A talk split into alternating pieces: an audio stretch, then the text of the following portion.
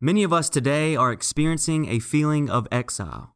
More frequently, we hear or say, I miss the way things were, a phrase commonly spoken about changes that are, at first, experienced as unwelcome, like a relationship ending, losing a job, or losing a place of privilege.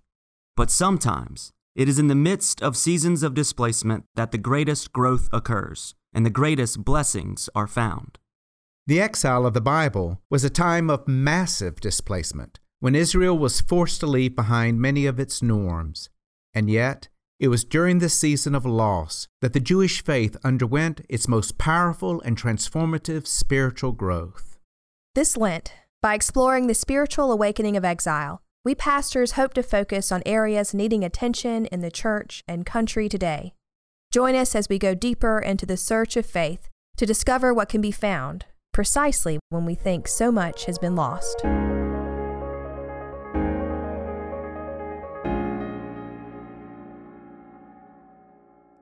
Let us pray. Holy God, if there is any word that is said from this pulpit that is not according to your will, let it come to naught and do no harm.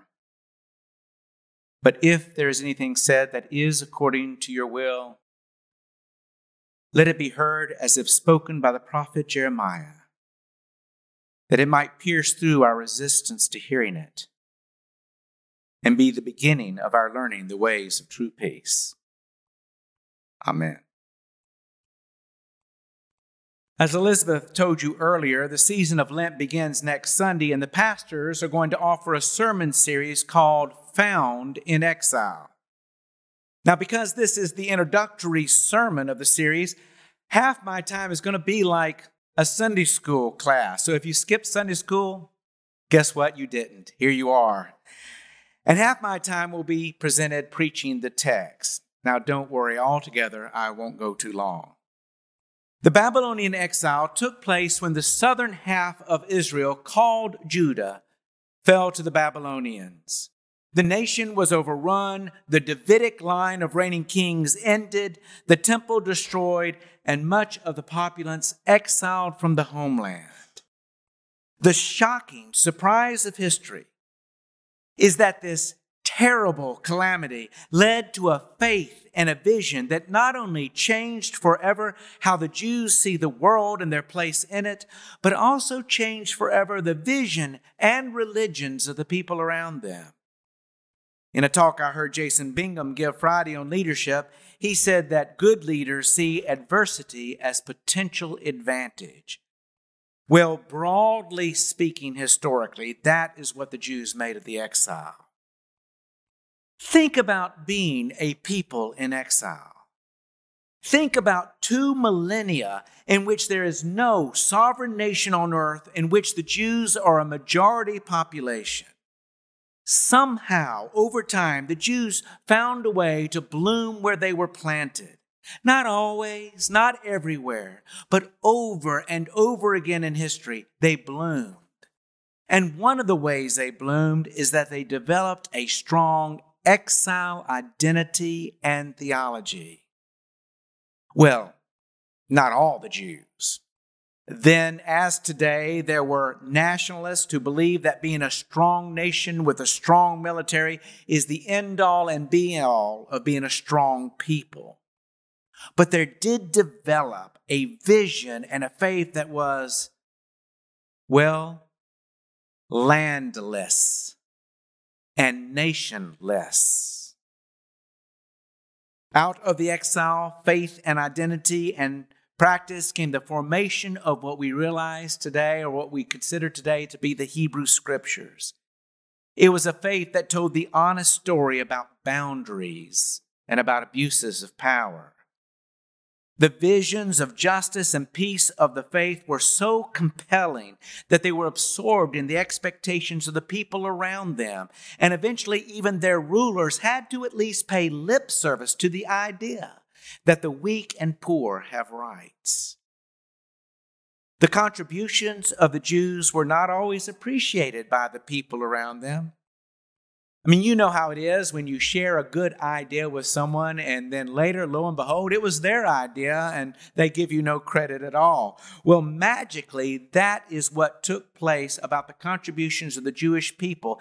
And they were then blamed for being separatists who set themselves apart, looking out only for themselves.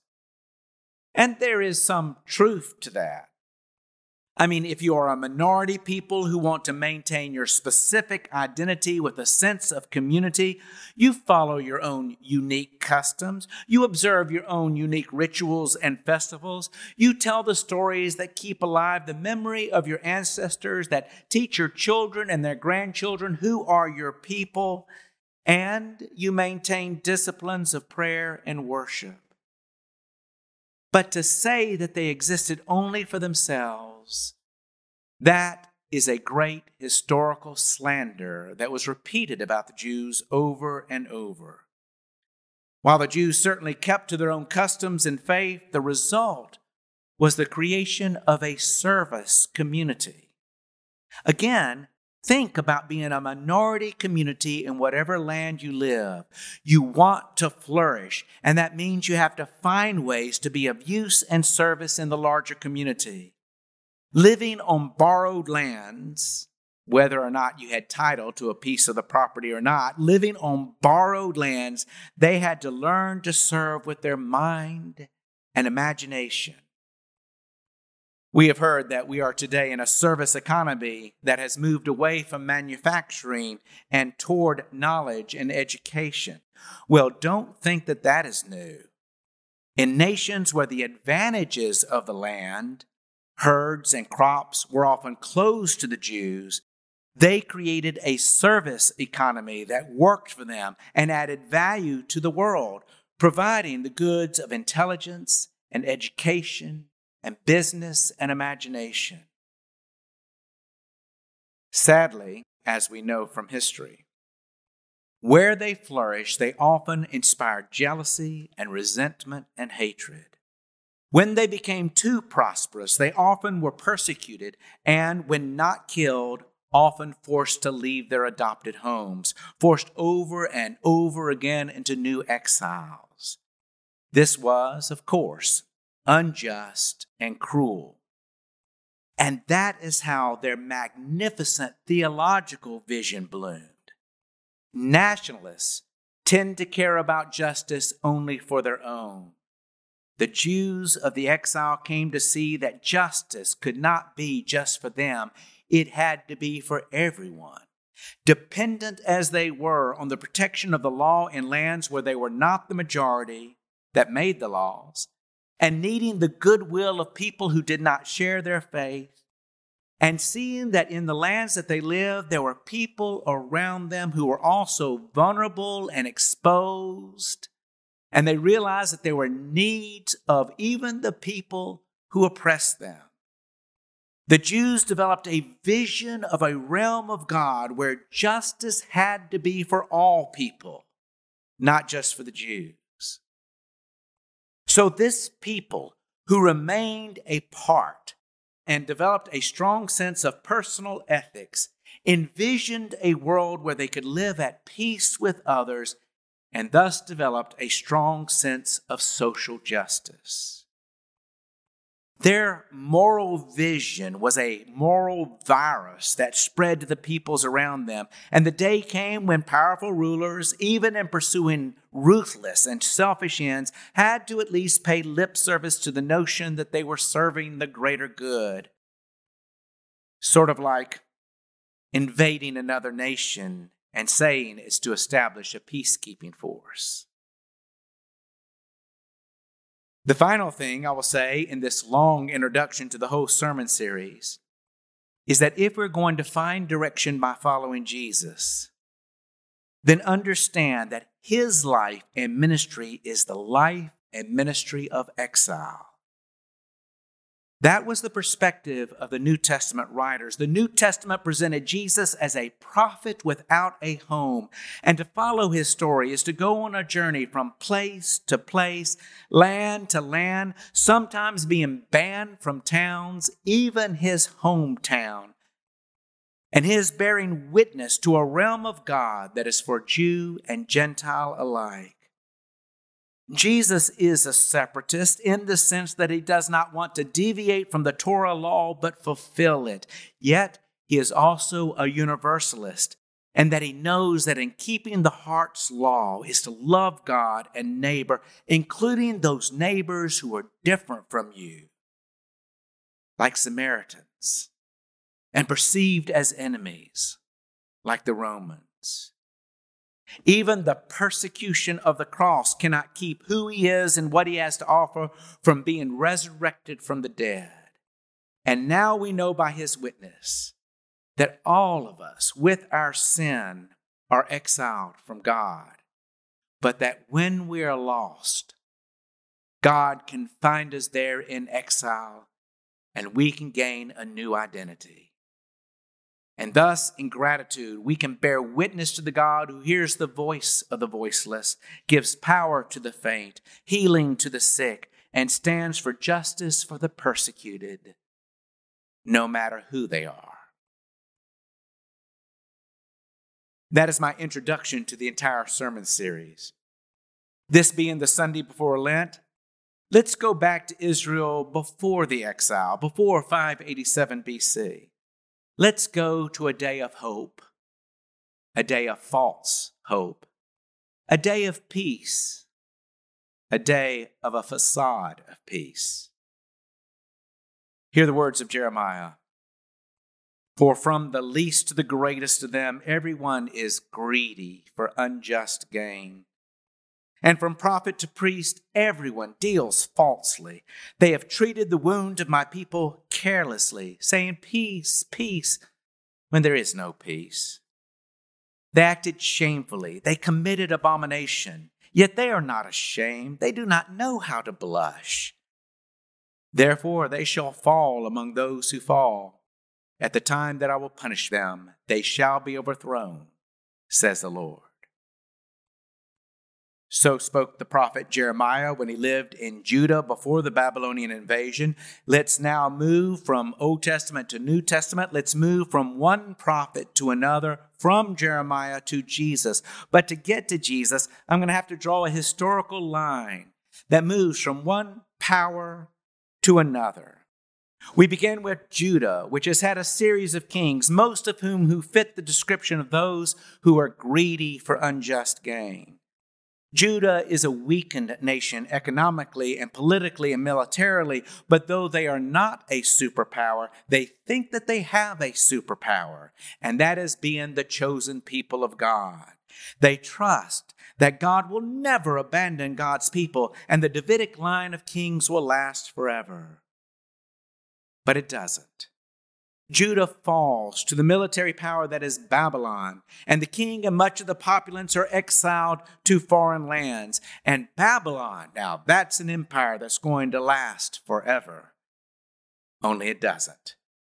A half century later, Babylon falls to Persia, and Persia allows exiled Jews not only to return to their homeland in Israel, but also scatter throughout the Persian Empire. Now, the Persian Empire is one that is going to last forever. Only it doesn't. Two centuries later, Persia falls to the Greeks, led by Alexander. And Jews in exile are allowed now to scatter throughout the Greek Empire. And the conquering general Alexander, he's seen as a god, and his empire will last forever. Only it doesn't. The Greek Empire fades, and when the Battle of Actium is lost 177 years later, the final military nail is hammered into the coffin of Alexander's dream of eternal empire, and there arises the Roman Empire, of which there will be no end. The emperor rules over vassal states with puppet governments, and one of those vassal states is the land of Israel, with a king whose claim to the throne is not being a descendant of David, but being the chosen puppet of Rome. Which brings us to the time of our New Testament passage. The passage tells of a moment when Jesus approaches Jerusalem. He knows that there awaits for him powerful people, both in government and in religion, who resent his preaching and his following. Never mind the gifts that he has offered, that he has healed the sick and fed the hungry and given hope to the poor. His authority and his following is seen as a threat. His success is seen as a threat. And Jesus knows that he will be stopped. He crests the Mount of Olives, and when the city comes into full view, this happens. As he came near and saw the city, he wept over it, saying, If you, even you, had only recognized on this day the things that make for peace, but now they are hidden from your eyes. Indeed, the days will come upon you when your enemies will set up ramparts around you and surround you and hem you in on every side. They will crush you to the ground, you and your children within you, and they will not leave you with one stone upon another, because you did not recognize the time of your visitation from God. The hard word of the Lord.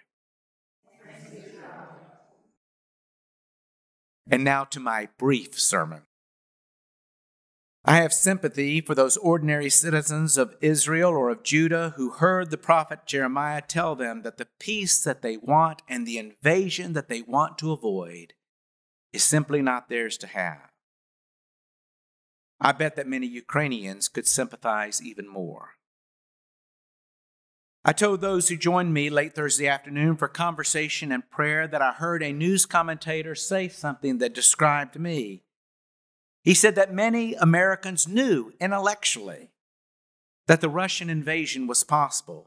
They knew the news of the buildup of forces on the Ukraine border and the news of intelligence reports that Putin had already decided that the invasion would take place, yet they just couldn't make themselves believe it.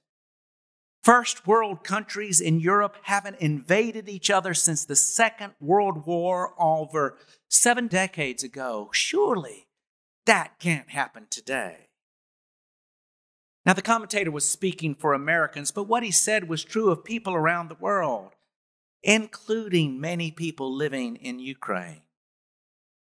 If we watched the news, if we saw the postings on social media, we heard many Ukrainians urge the West not to assume the invasion would happen. Some thought that he might take over the eastern Donbass region where there were many Russian sympathizers, but they did not think that that would affect them where they lived in places like Kiev. And then on the first day of the invasion, bombs and paratroopers were dropped right outside of Kiev. And now I don't know about you, but I can't take my eyes off the news, and my prayers are with all those in threat and praying urgently for peace. Surely our King will reign and our nation will not fall. There will be peace. That is the belief and message of many of the priests and prophets who surround Judah's king and oh, how the citizens of Judah want to believe it is true. They adopted what we might today call Judean exceptionalism. They bank on God's promise to make of the people of Abraham a great nation of which there will be no end. Jeremiah, though, sees Babylon growing strong, and more to the point, Judah growing weak morally weak. Judah's in bad economic times, and yet the powerful and rich do everything they can to watch out for their abundance while neglecting the needs of those who struggle to survive day to day. Jeremiah sees the threat of an outside power, but he also sees inside corruption. Now, over Jeremiah's long career, half a century, by the way, he proves to be a prophet of hope. But he begins by being a destroyer of false hope, a truth teller who pierces through denial. The king has surrounded himself by paid prophets who tell him what he wants to hear that there is no threat to the status quo. And the people of Judah have been assured of peace when the reality is that violence is knocking on the nation's door and has been maintained within. What Jeremiah pierces is what we today might call confirmation bias, seeking and believing only what confirms what we want to be true.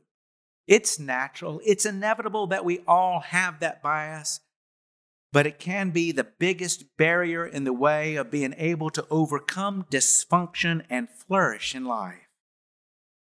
I have spoken in this sermon of the dangers, uh, dangers of this bias in international terms, speaking of Ukraine and Judah. On Friday, Jason Bingham spoke of it in business terms when he spoke of businesses that sometimes think that adversity is only to be outlasted rather than an opportunity to reset in order to thrive. It could be spoken of in terms of communities that think that they can resist changes happening in the world that will overwhelm them if they do not change. I think of the deep south of my childhood where so many thought that the segregation of schools and the enforcing of Jim Crow laws would last forever. They would make sure it was so.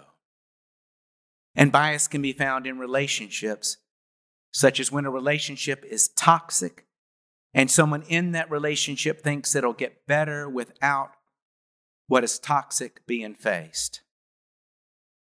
Confirmation bias can be so strong that the only way it can be pierced sometimes is by a voice that is outside getting through, as the role therapists often have. Jeremiah is honored as a prophet because he knows that hope begins sometimes only when false hope is surrendered. True peace sometimes begins only when trouble begins. Our Lenten journey into exile will lead to the good news of living in God's realm. But I advise those who suffer a tragedy when that happens that it's not a good strategy at first to try to be happy. The first priority is to be healthy. And when something hard has to be faced, the first healthy step can be facing a truth that one wants to deny. In that light, Jeremiah's first goal is to inspire grief over what will be lost and has to be surrendered. And when that reality sets in, in our lives even, it's not time to jump quickly to getting over it. It is not the time to speak of how lemonade is made, or how a smile is the reverse of a frown, or how when a door closes, a window can be found to be open. Yes, our whole sermon series will be about the wonders and gifts and blessings that can be found in loss. But at the point of denial, the true prophet's best work is to inspire grief over what is thought to be eternal, but is not. This hard moment can be the beginning of the miracle of a healing and the beginning of a journey to real peace. Second Presbyterian Finding Direction by Following Jesus.